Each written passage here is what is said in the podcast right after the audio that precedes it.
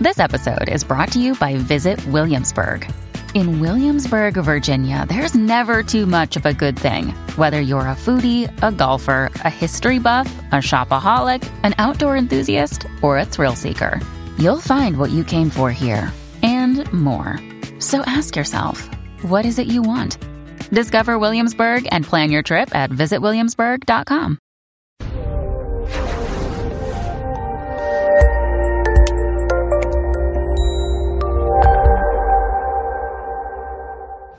This is Counselor Toolbox, bringing you practical tools for recovery from mental health and addiction issues. This episode was pre recorded as part of a live continuing education webinar. CEUs are available on demand for this presentation through our sponsor, All CEUs. Go to allceus.com slash counselor toolbox to register.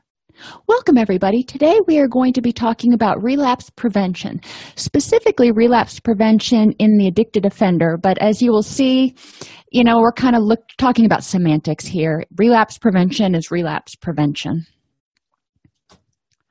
So, we will define relapse in terms of addiction as well as mental health. As I've said like a bazillion times, and I know you're tired of hearing it, co occurring disorders are the expectation, not the exception. If somebody's mental health starts to relapse, likely that um, addictive behavior will also relapse as well. So, we need to be alert for both of those.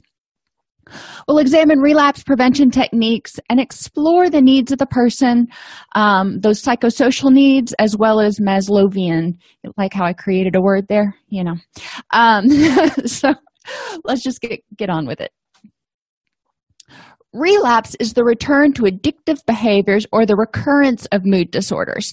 So basically, we're talking about someone who has been um, either drug free and not engaging in addictive behaviors. And I'm very specific when I talk with my clients about the difference between being clean and sober. Being clean, you haven't used, you haven't engaged in your addiction of choice if it's a behavioral addiction. Sobriety is a whole set of behaviors um, honesty, hope, faith, courage, discipline, and integrity being the top ones um, that comprise this new lifestyle that run kind of counter to criminogenic and addictive thinking. Um, so relapse is a return to those. But how does it happen? So many times we'll hear, well, this relapse caught me from out of the blue. And this isn't just addiction. This is depression. This is anxiety. This is other stuff. People come in and they're like, I don't know what happened. I was doing well. And then all of a sudden I woke up and I just couldn't get out of bed and they're kind of scratching their head. And my first thought is okay, did anything major happen? Extreme stressors can prompt what we would consider like an immediate relapse. Um, and we'll talk about that in a minute. But more often than not, people just get caught up in the day in and day out. I want you to think for a minute about your drive to work and your drive home do you remember exactly every stoplight you stop at and exactly every turn you make every single day? Or are you kind of on autopilot? My guess is autopilot. Um, and why do I bring that up? Because this is what we as a society, and I'm not um, pointing out that this is, you know, people who have addictions or people with depression. This is all of us. We tend to get caught up in the day in and day out and start acting what we call mindlessly. And mindlessly is when you leave the office and you get to the house and you get there safely, but you know, for the life of you, you can't remember half of those turns that you made. Same basic thing when we're talking about relapse prevention. People get caught up, they get up in the morning, they turn off their alarm, they eat breakfast, they take a shower, they go to work, they do what they've got to do, they come home, they may or may not go to a meeting, um, and they go to sleep, they get up and repeat. And, you know, it just becomes this automatic process, and they don't stop to think, am I getting run down? And I'm, am I getting overwhelmed? Am I getting, you know, kind of fill in the blank? Um, when my children were really little, and it's not as prominent anymore. But I could always tell with both of them before they would start to get sick, about a week ahead of time, maybe a couple of days. They would start to become more rambunctious and get what I would call more disorganized. They were just, you know, kind of all over the place, couldn't focus, tired, cranky. which was not normal behavior for them. Being aware of this as a parent, I could say, oh, something's getting ready to go down. They're either getting ready to go through a growth spurt or they're getting ready to get sick. Um, because 99% of the time, it was one of those two things. Um, some days they were just having a bad day, but uh, you know, most of the time when they really started becoming disorganized, um, there was a reason to it. And what our clients do, and what we may do, um, I know I'm guilty as anybody else. Um, we don't pay attention to this stuff. We get up and we make our breakfast and we start, you know, doing whatever we do and getting into the process and it's sort of the difference between a two cup of coffee and a five cup of coffee day you know you just kind of push through to get there and not that i'm recommending five cups of coffee um you know we all have our vices but when you're getting through the day and you're just pushing through you're not stopping to go okay what's going on why am i so fatigued today and this is the mindlessness that people get into. This is the mindset. Put your head down, push through, get through it. That leads to relapse for both the mental health and the addiction. So people start acting um, acting mindlessly. They stop going to meetings, counseling, church, or whatever their lifeline is to help them stay grounded and focused in their new behaviors, which are not, you know, totally ingrained yet. So we want to ask them why did you stop going to meetings? Because generally it's like you know jim bob gets home from a long day at work and it was one of those five cup of coffee days and he's like i can't i just can't leave the couch today. I need to take care of me. And he falls asleep and he gets up and he goes back at it again not looking at what was causing the fatigue just saying i can't do what i need to do. So the person begins running out of energy to do these new behaviors. Coping takes a lot of effort. It takes a lot of practice. You know, believe it or not to de-escalate yourself does take a lot of energy sometimes. And for people who aren't used to employing these new behaviors to people who aren't used to doing things clean and sober it can be really really exhausting so then you start cutting corners frustration irritability and exhaustion set in after you've been running at 120 for four months not really stopping to think about where you're going, where you came from, what's going on, how you're feeling. You're just doing what you got to do. At a certain point, people generally hit the wall, and it's like, I, I, I need a break. I can't do it. This is when we're really at that critical point. Relapse started back with the mindlessness when they started getting fatigued and started developing vulnerabilities. When they're at this crisis point, this tipping point, we're right at the, right on the verge most of the time of either a full-blown depressive episode um, panic attack anxiety whatever or going back to using so you know there are danger signs there are warning signs there are what we call relapse warning signs that people try to minimize or they just don't even notice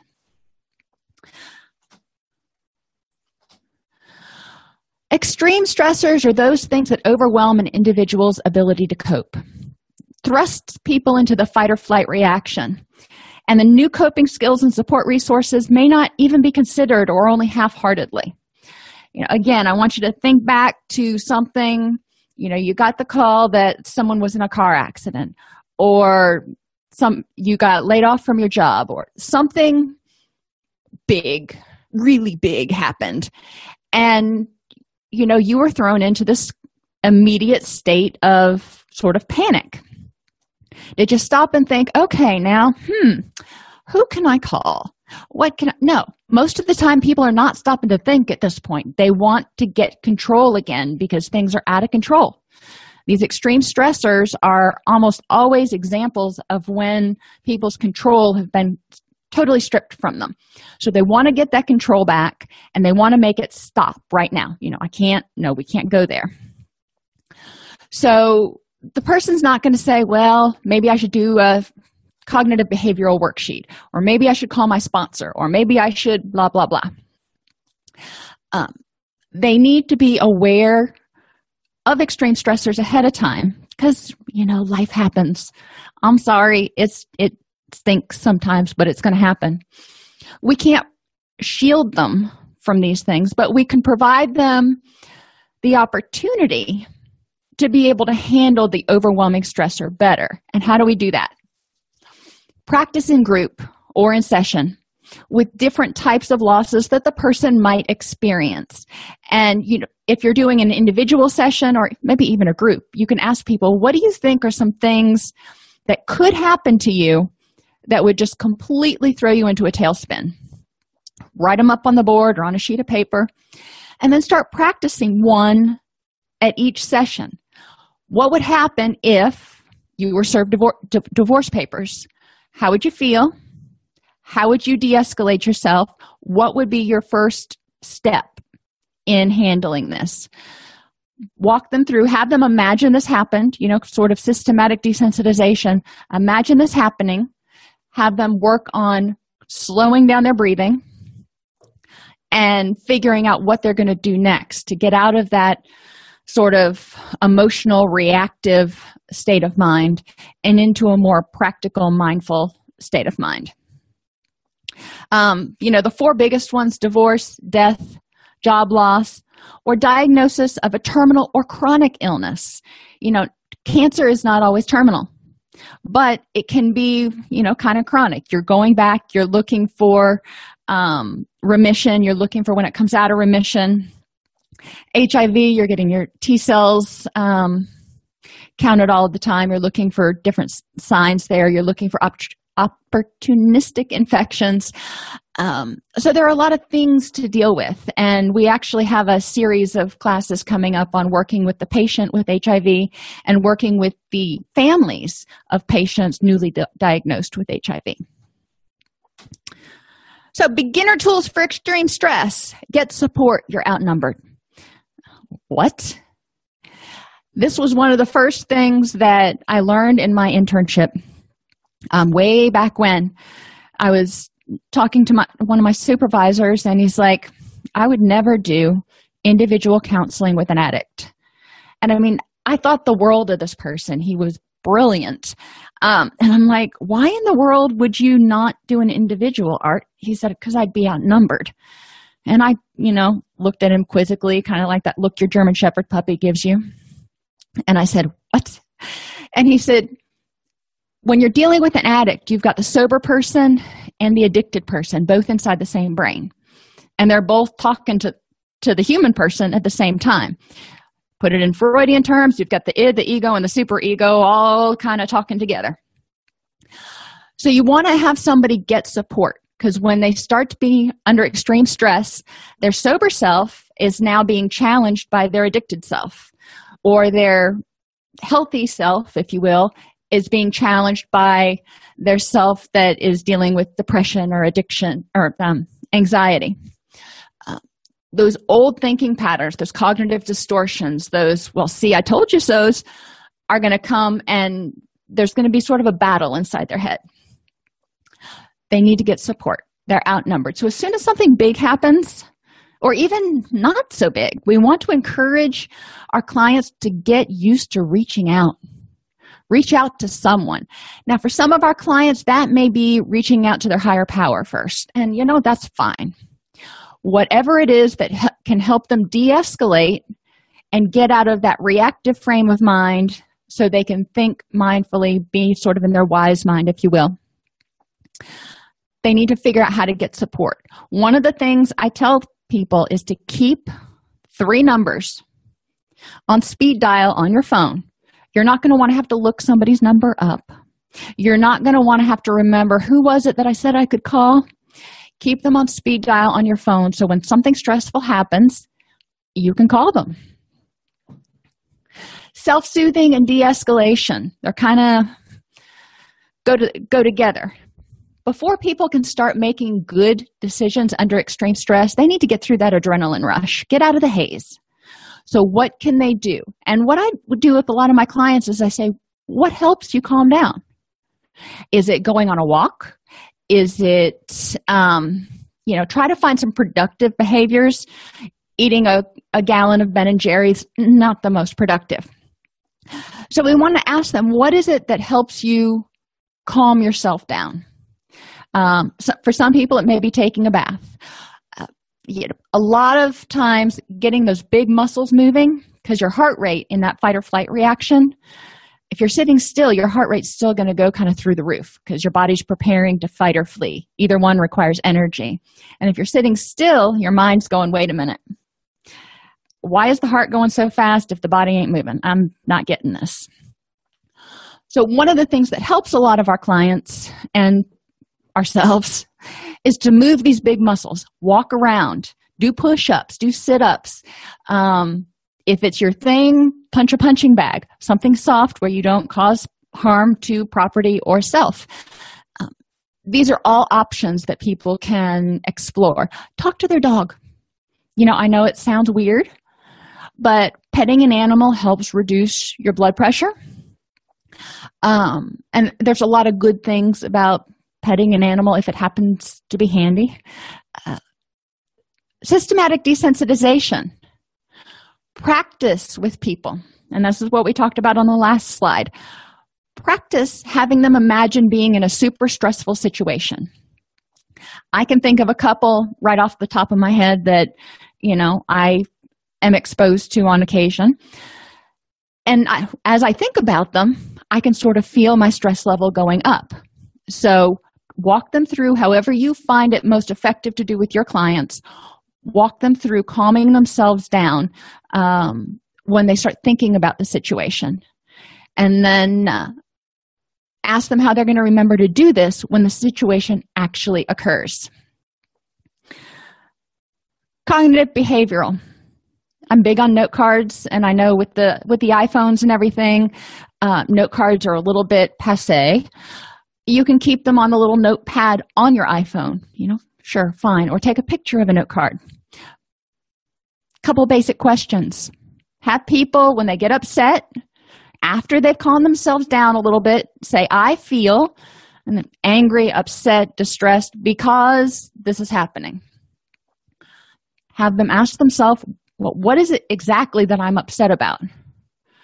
Um, what are the facts for and against this belief so if i feel stressed angry um, because i was just laid off what am i upset about well, the fact that I no longer have a job and I don't know how I'm going to pay the rent now.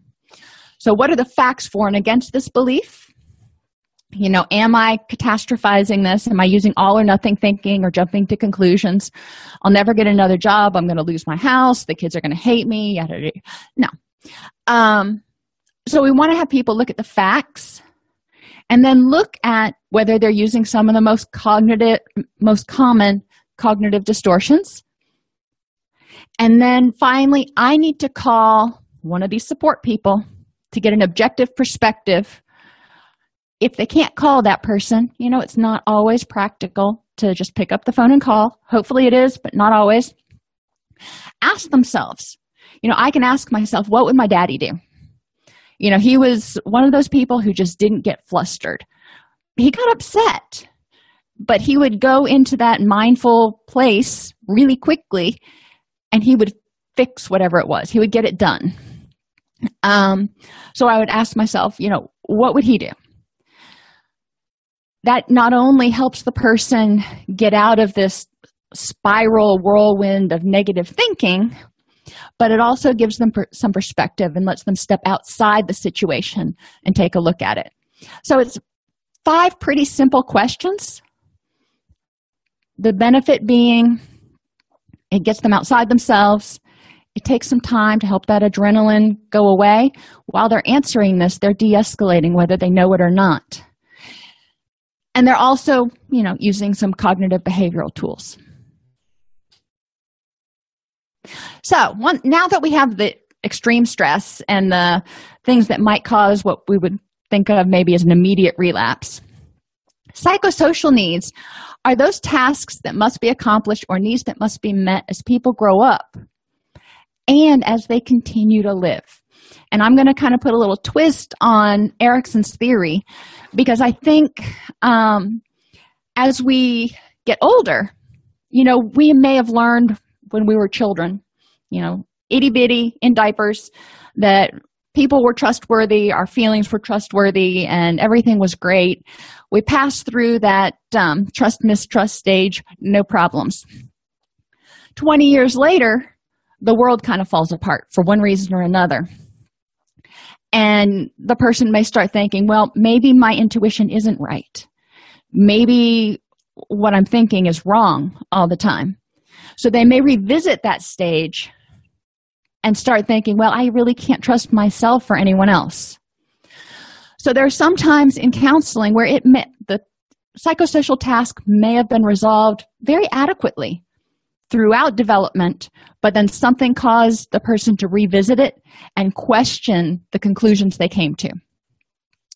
So, anyway, these tasks help people learn self control, confidence, and self esteem. Problems in achieving them can lead to problems in development and you know, just basic living and, and unhappiness. Problems later in life may cause people to question their earlier conclusions. So it is my assertion that these tasks are not linear and final. We may revisit them. Part of the treatment process is helping people learn how to parent themselves. And I don't really like that word, but I don't know any other term to use. Um, because as we go through this developmental process that Erikson proposed, our parents are the ones that kind of serve as the gatekeepers and the um, ones that help help us solve the task solve the problem solve the challenge once you're older your parents aren't there to do it anymore theoretically you've developed the skills to do it yourself if you don't have these skills for one reason or another or if something challenges these skills uh, you may have to kind of jump into that role of parent as well as self. Clinicians initially take the part of a parental figure modeling how to resolve issues. So, with a lot of our clients, at least a lot of my clients, um, who'd been using since they were 12, 14 years old, part of my job was to basically help them go through those stages again in their new self with their new identity. Um, and if you can see i'm using little air quotes. Um, so the first stage is trust versus mistrust. If people receive consistent predictable reliable care they'll d- develop a sense of trust and faith in themselves and others. So let's think about this in terms of treatment or in terms of life if an adult provides him or herself consistent predictable reliable self-care they learn to have a sense of trust and faith in themselves and in their intuition. When we're on autopilot, we're not providing ourselves consistent, predictable, reliable care. Um, and we start questioning our intuition Am I sick? Am I just bored? Am I this? Uh, when we're talking about other people, if you are regularly bombarded with significant others who are inconsistent, unpredictable, and unreliable, then you may start to think, well, you know, gee, maybe my thoughts about the world being so super trustworthy wasn't quite on, on par. Uh, we want to help people figure out that there are consistent, predictable, and reliable others, and it is their obligation to themselves to consistently predictably and reliably be in tune with themselves to identify what they need. They can't always get everything that they need at that very moment, but if they know what they need, then they can go toward it. An example of a need versus a want, if you will. When we talk about infants, we talk about sometimes we talk about parents who, you know, don't understand that infants have different cries that have different meanings. So every time the child cries, it gets a bottle in the mouth. Maybe it was hungry, maybe it was scared, maybe it was tired, maybe it was wet, but the message that it got was, You're hungry. Fast forward to later life. If someone consistently, when they're tired, stressed, whatever, they eat, that's not consistent, predictable, reliable care. They are not listening to what their body's telling them they need. They're just trying to sort of pacify it, if you will. Um, if or when we help them figure out how to listen to themselves, do what they need to do for them, and surround themselves with healthy others, they'll develop a sense of hope that it, as new crises arise, there's a real possibility that other people are going to be there for support and they'll have the strength to endure whatever's going on and know their intuition is correct. The I can get through this, or what I need right now is. What we want is phrases coming out of our, our clients like, I can trust myself, I can trust my thoughts and intuition, instead of them starting out with something like, Well, I might be crazy, but no, if your intuition, if your spidey senses are telling you um, that that something is not right, let's talk about why you think they're going off because likely there's somewhere there's some kernel of truth in that. And i can trust those around me. Remembering that a lot of our clients go for the um, uh, dichotomous thinking when they start to say i can't trust anyone we want to help them identify exceptions. And we want to help them nurture relationships with people who are more supportive and are more available to them. An example I would give you of going back to this trust versus mistrust um, a child abuse survivor may need to learn later in life to trust people again and trust their own intuition. If they were abused by a caregiver, that may have been very confusing um, because that was someone that they were told they were supposed to be able to trust, someone that would not hurt them. And then, you know, all that happened. So we want to ask people or encourage people to look at what's going on now. You know, who can you trust?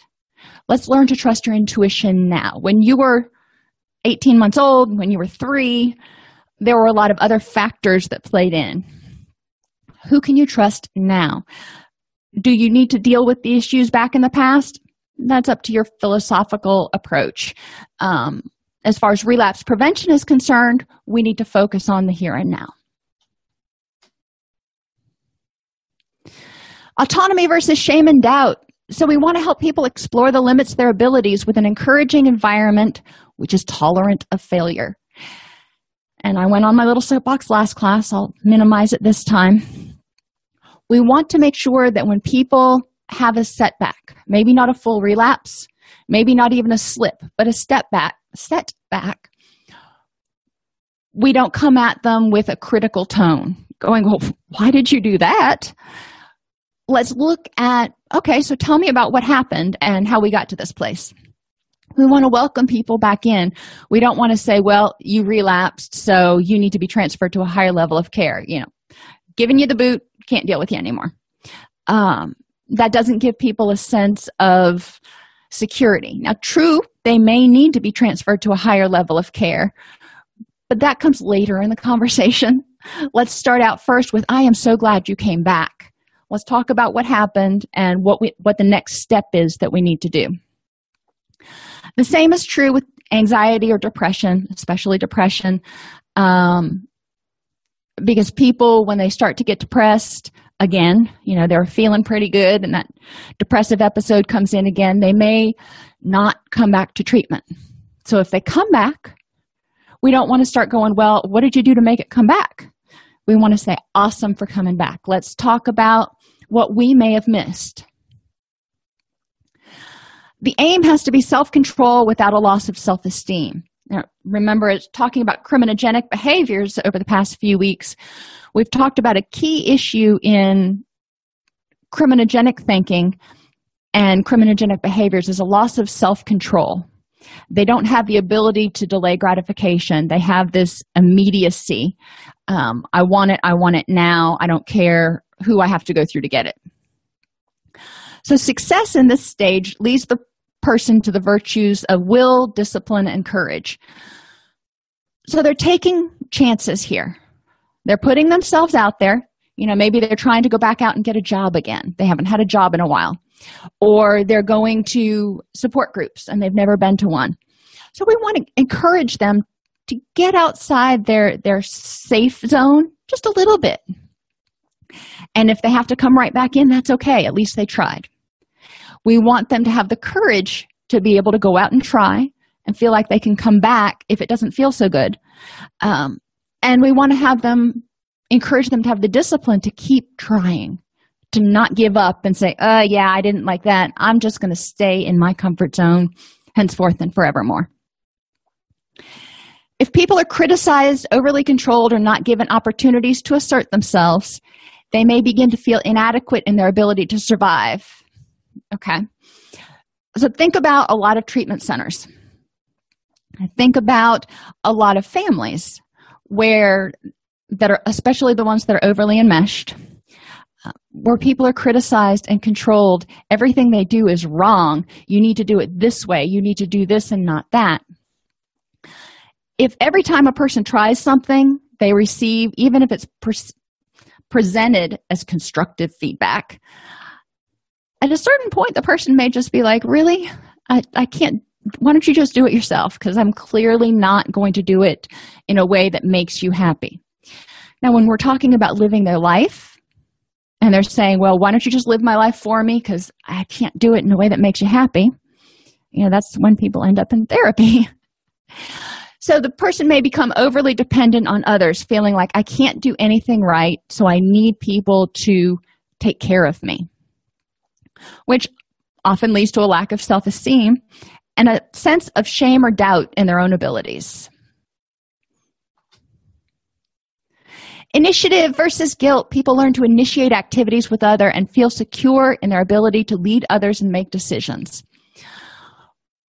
One of the biggest early hurdles in recovery, whether it's from severe and persistent mental illness or addiction or engaging with a new peer group once you once a person is paroled from prison or jail is learning how to initiate activities and feel confident about it. You're joining a whole new peer group. And for people in recovery from addiction, they're joining a whole new peer group and they're sober. This is really, really scary.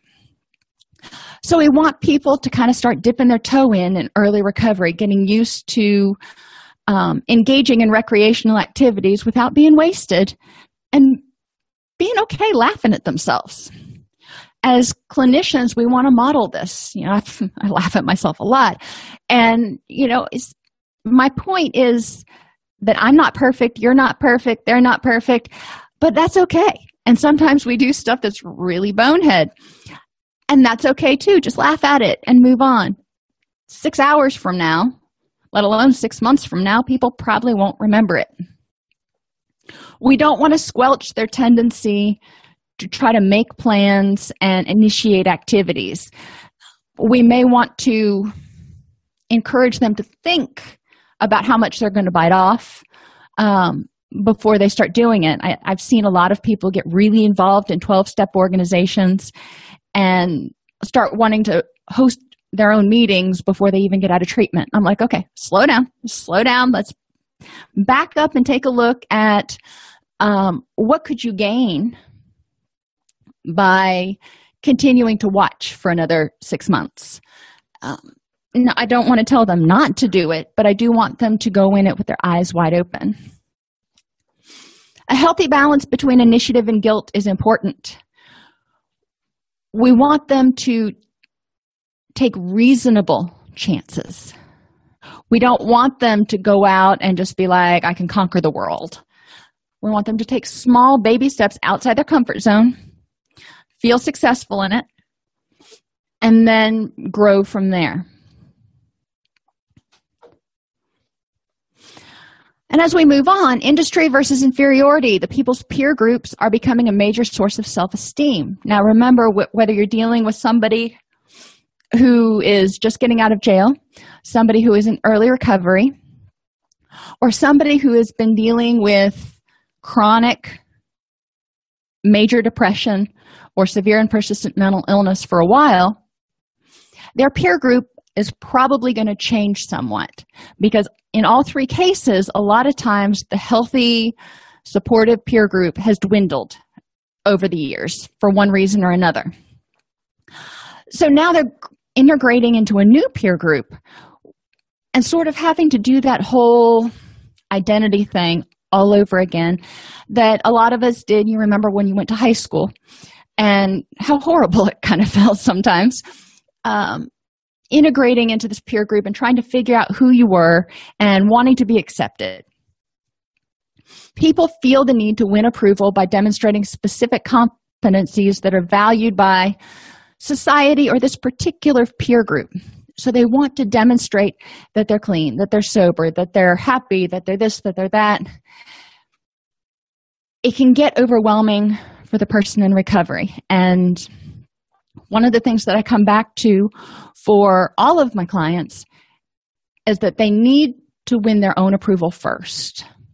I don't want them to rely on external validation from these peer groups because as they feel confident in themselves, as they have their own approval, they will attract positive people into their life through it, the activities that they do and through the things that they do.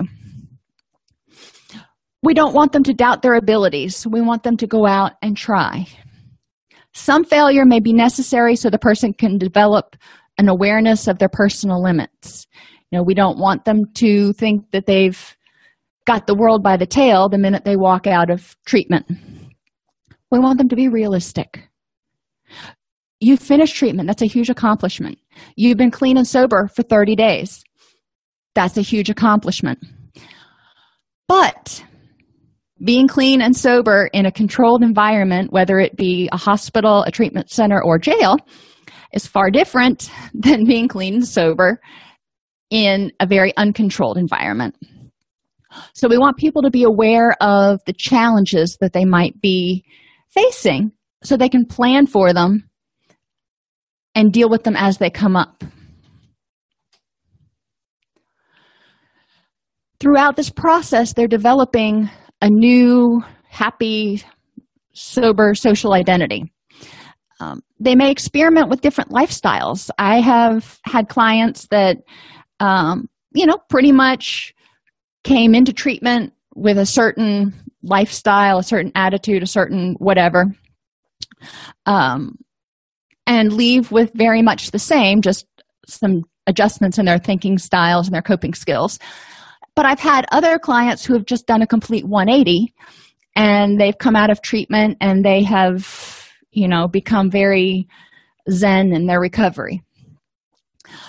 We want to encourage people to find what's going to work for them. A lot of times we have people come into treatment that are very, very angry at their higher power and the world. Um, those same people may actually end up leaving treatment some of the most um, devoted to their higher power. I don't want to question or squelch that. I want to encourage them to figure out what path they want to be on. Pressuring someone into an identity can result in rebellion, though. And this is where my little, this is today's soapbox. Um, pressuring someone into a specific identity, saying you have to have a higher power, mm, that's not going to go so well with everybody. So we want them to figure out what their identity is. What is their sober identity? Who do they want to be? What do they want that to look like? And then as clinicians and as, you know, sober social supports, we can provide them feedback on how to move towards those goals if they need feedback. Otherwise, we can just provide support as they do it on their own. and then intimacy versus isolation and i, I kind of stopped here because a lot of people's major depressive episodes um, or addiction or criminal behavior starts midlife or before so looking further those are just other issues that aren't going to be as prominent but in intimacy versus isolation sharing ourselves and being accepted and loved for who we are now, I want you to take a minute and think about, you know, 10 of your clients. Well, let's do five because we don't have a lot of time. How many of them have actually shared themselves, I mean, honestly shared themselves, and been accepted and loved for who they are by more than maybe one person? And, you know, let's take out parents and children. And even sometimes parents are not um, providing of unconditional positive regard.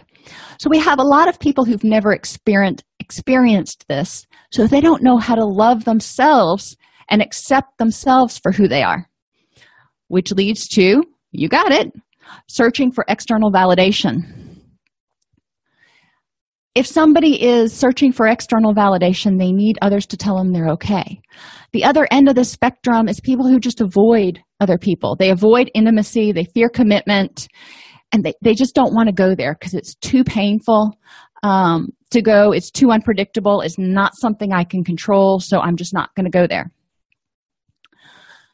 exploring past relationships is a task for therapy. Relapse prevention you know and again relapse prevention you can almost think of as coaching. Um, we want to increase awareness of what healthy relationships look like. So what are these relationships that you want to develop? So many of my clients over the years have had no boundaries at all.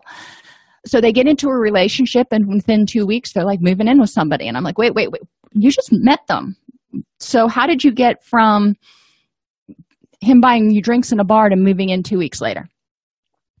So we want to look at healthy relationships. We want to look at um, you know emotional boundaries and how much we share and reciprocal disclosure and all that kind of stuff.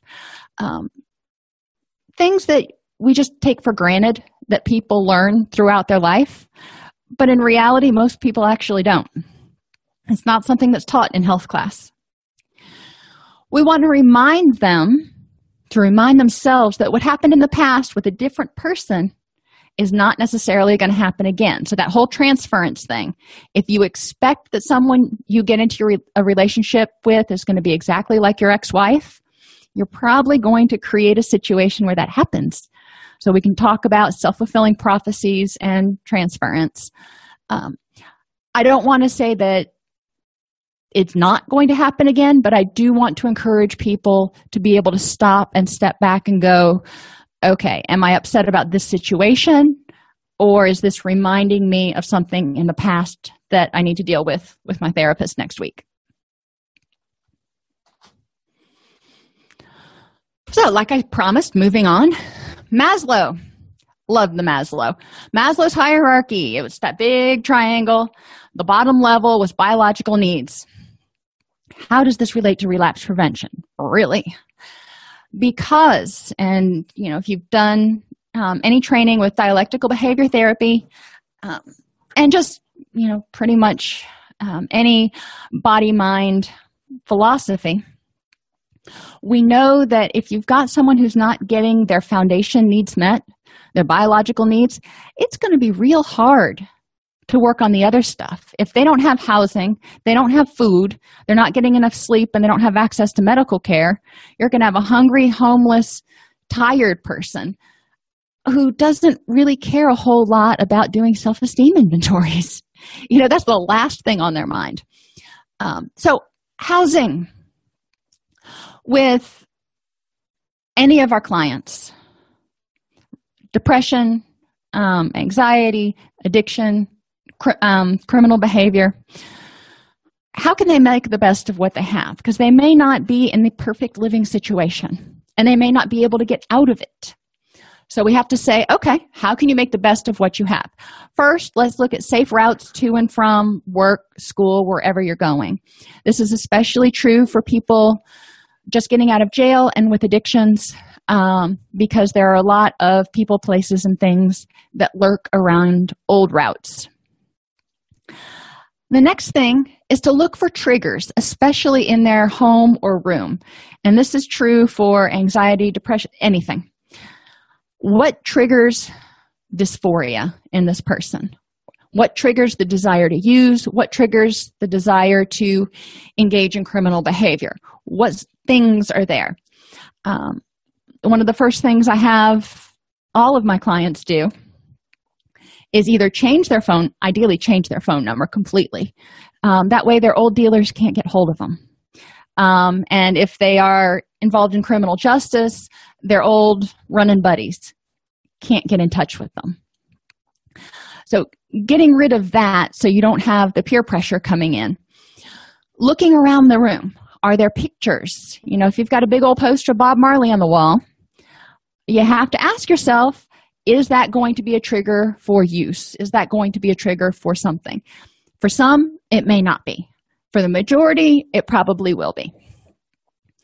Um, so looking around and um, sanitizing if you will the room but also putting in triggers or reminders of positive things pictures of their kids. Um, in our treatment center we used to have you'd go into the into the dormitories and people would have pictures that their kids had drawn for them and pictures of their children thumbtacked up on the on the cork boards behind their bed. Something they could look at and feel happy about as they were going to sleep. Um, have them make collages have them put other things up that make them happy. I have a you know tap formal tapestries can be really really expensive but you can get the throw rugs or throw blankets that you you know put over a couch or something that have words on them. And i have one that has the serenity prayer on it. And i put it on a on a um, hanging rod. And i have it hanging as a tapestry in the corner of one of my rooms so whatever it is that helps them feel calm and helps them stay grounded in their recovery focus. Um, you know obviously if you're dealing with mood disorders there may be other things that the person wants to put up or to look at. The other thing to look at especially with mood disorders is lighting and color. Um, daylight spectrum lighting and lighter colors. We don't want somebody who's really depressed in a navy blue room. Um, unless that's just really really what they want. I'm not going to tell them no. Um, but we might suggest maybe having a focus wall that's navy blue and having other walls that are potentially a lighter color. Anyhow um, have them evaluate what are the negative and positive triggers and solutions in their current environment. What are the negative people and how can you deal with it? Who are the positive people and how can you get more of them what are the challenging times of day or week for you? And how can you deal with it? And what are the best times of day or week for you? Maybe saturdays are the days you know in our house um, friday evenings we do a family movie thing. So i love friday evenings. Um, that's a time of day that i can look forward to. So that's something i can focus on. Um, looking at what makes people happy in addition to what makes them you know a little bit stressed. And identify trigger things in the environment. I talked about the poster of bob marley earlier. Um, having alcohol in the house having tobacco in the house. If you're dealing with somebody who also has binge eating or food issues maybe there are certain types of foods that they would prefer not to have easily accessible in the house. Um, whole nother lecture on on eating disorders and binge eating. But what is it that can make your house feel safe where you're not going to easily relapse? Medical care. This is one of those vulnerabilities chronic pain. I know when i'm in chronic pain you know if i've hurt my neck or you know done something to hurt my back or whatever after 40 everything starts to fall apart i think. Um, but i can get kind of cranky not only can I get cranky, but I may not be able to get good sleep because I can't get comfortable. So I'm already cranky. I'm not getting good sleep. And then life happens and it gets a little bit stressful. My tolerance for stress is a lot lower if I haven't had good sleep and if I'm in pain. So we want to try to eliminate this. This is just a vulnerability that sets people up and makes them more prone to relapsing. Mental health, keep it under control encourage people to recover and recreate. Too often we think that if we're going along and getting along, we're doing just fine. But we need to take time to rest and recharge. And substance abuse. Now, obviously, treatment is good. Not abusing substances, great. Um, if somebody needs um, additional assistance, talking with their doctor about medications that can help help them deal with the cravings um, or prevent them from using uh, our, our other alternatives medication assisted therapy are other alternatives especially in early recovery. And food water and sleep. I kind of lumped those together because these are all things your body needs to recover whether it's to balance out those neurochemicals so you're not feeling as depressed or to help you get through until the ssris kick in or whatever the case may be or to help the body recover after you know 20 years of using methamphetamine People need food, water, and sleep. Food gives you the building blocks, water flushes the toxins, and sleep gives your body time to focus on recovery. Which takes me to routine, routine, routine. Believe it or not, serotonin is involved in sleep. Um, and there's a lot to be said for getting your circadian rhythms in order. People who are sleep deprived have difficulty telling the difference between anxious, angry, hungry, and sleepy. They've actually done studies and found that um, because they just feel icky and blah. Love those clinical terms. So, helping people get some sort of a routine. Um, we'll be doing a presentation on sleep hygiene in a couple of weeks. And one of the easiest things for people to address you know it's not like they have to tell me their deep dark secrets. We can just talk about sleeping and paying attention to what and why they're eating. And they start to feel a little bit better. Imagine that. You're not eating as much crap and you're feeling pretty good. Safety this is the next layer from physical or psychological injury by self or others too often we think of safety as well, keep somebody from attacking me. Well, that's true. But for a lot of our clients, they are their own worst enemies. The things they tell themselves, they would never dream of saying to another person. So when we talk about, you know, what kind of self talk did you have when that happened? Um, you know, my first reaction is usually, is that something you would say to your best friend or your daughter or your son? And most of the time, people's eyes get really big and like, no, I would never say that to somebody else. I'm like, well, why are you saying it to yourself then? Uh, let's, why don't you deserve the same respect that those people do? And, you know, we talk about it. And after we talk about it the first time, as soon as I say, is that something you would really say to your best friend? They're like, no. I'm like, okay, so what, let's look at it and talk about what constructive self feedback might have looked like.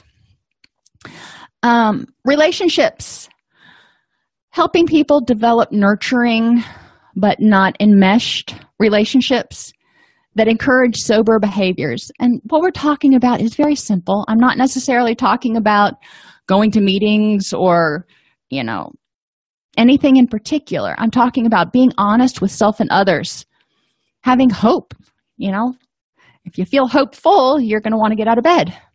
Having faith in yourself and other people. Courage to get up out of bed and do the next right thing, and the discipline and integrity to know what the right thing is for you. I mean, we all have some ethical differences here and there, but this is what we want to talk about. We don't necessarily want to pigeonhole people into a certain very limited set of behaviors. I want to know what works for them to help them embody these characteristics. And then I want them to surround themselves with nurturing others that also embody those characteristics.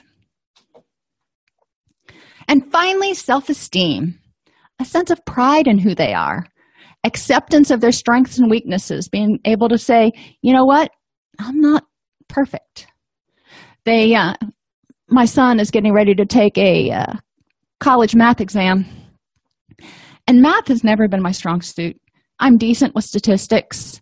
And you know I, financial math i can balance my checkbook and stuff. But once they started adding letters and greek characters and stuff i start drooling on myself so you know i am the first one to admit that i am not good in math. Matter of fact i stink at it.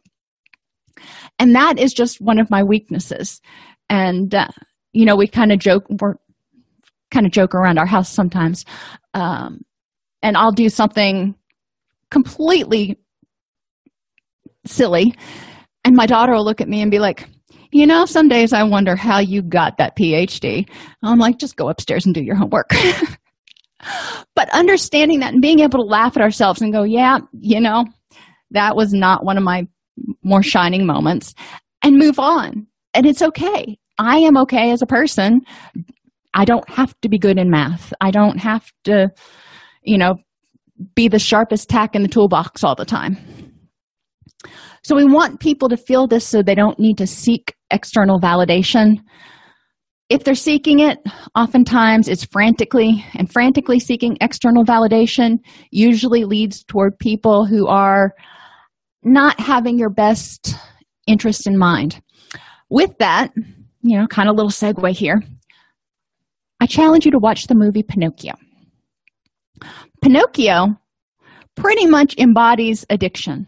Jiminy Cricket is obviously their sober selves. Um, and, you know, Pinocchio falls in with a bad crowd that don't have his best interest at heart. Um, so it's a, it's a really interesting treatment movie where people can identify um, who who was there and who wasn't without and it's more playful i guess it doesn't feel as as condemning we want to eradicate harsh self-critical self-talk. You know let's figure out what we're good at and let's figure out how to accept what we're not good at. You know you can't ch- well sometimes you can change it. I could probably go back and learn calculus now but i don't want to. It's not worth my effort. Uh, we want them to get to the point to go you know that's okay. I am okay without knowing what the alpha coefficient is or whatever um, there are a ton of self-esteem workbooks so i'm not going to go over a bunch of those. Um, and that helps build the self-esteem build upon what you know we hope would be there but we also need to eliminate that negative self-talk and be aware of the imposter phenomenon. So we don't talk about this enough but people will start to feel you know they get a job they feel important they feel like they're all that or they portray that but then there's this little voice in the back of in the back of their head going you realize you're a fraud right we need to shut that voice up um, but people can be very um, vulnerable to the imposter phenomenon in early recovery as they're trying on this new lifestyle, this new identity. They've tried it on, it fits good, they're doing the next right thing. And then they start to remember the prior 20 years and they're like, you're a fraud. So we need to help them deal with that negative voice. Relapse begins when mindfulness ends. Mindfulness means being aware of who you are how you feel emotionally, mentally, and physically, what you want versus what you need. You may want a chocolate bar, but what do you need? Um, are you eating, for example, are you eating because you are hungry or stressed? Um, we want them to figure out what they need. Um, and what does not getting these wants met mean to you? If you can't have this, what does that mean to you? For mindfulness, I have my clients complete morning and evening journals. Yeah, both. How they feel when they get up in the morning, then how they feel at the end of the day. Um, they're quick, fill in the blank journals. It's not some big thing. If they want to do a long journal, a prose journal, more power to them. Um, but I do want them to hit the highlights of how they're feeling. Uh, and in, involving behavior interruption especially regarding substitute addictions. So if they can't get to whatever it is right away, you know, don't keep alcohol in the house. Can they go out to a bar or a store and get it? Yeah. But that's going to require getting out of their PJs and driving across town. Is it really worth the effort? Once you put that time stop in there, a lot of times people can kind of get control of what's going on and what they really need versus what they want and the mindfulness matrix this is the last slide i promise and there's a link in the in the class um, for kevin polk's video on how he explains it. But basically the top is your five senses experiencing how you see it hear it touch it sometimes taste it. The bottom is mental experiencing what you think about it. And we want people whenever anything happens or they're getting ready to make a decision you want them to ask themselves is this moving them toward happy sensing and happy mental experiencing or away from it. Um, and once they get the hang of it it's a really quick tool that they can employ you know driving in traffic. It's not like something they have to sit and chart and write down and everything. Is this getting me closer toward where i want to be emotionally mentally and physically? Or is it moving away? Is it helping me hide from something that's going on relapse prevention begins with remaining aware of your wants and needs. Relapse begins when the old behaviors start to surface such as avoidance minimization rationalization denial and numbing. People need to learn how to self-govern as part of recovery. And they need to learn how to meet their basic needs and understand how these needs impact their recovery because that'll keep them motivated to do it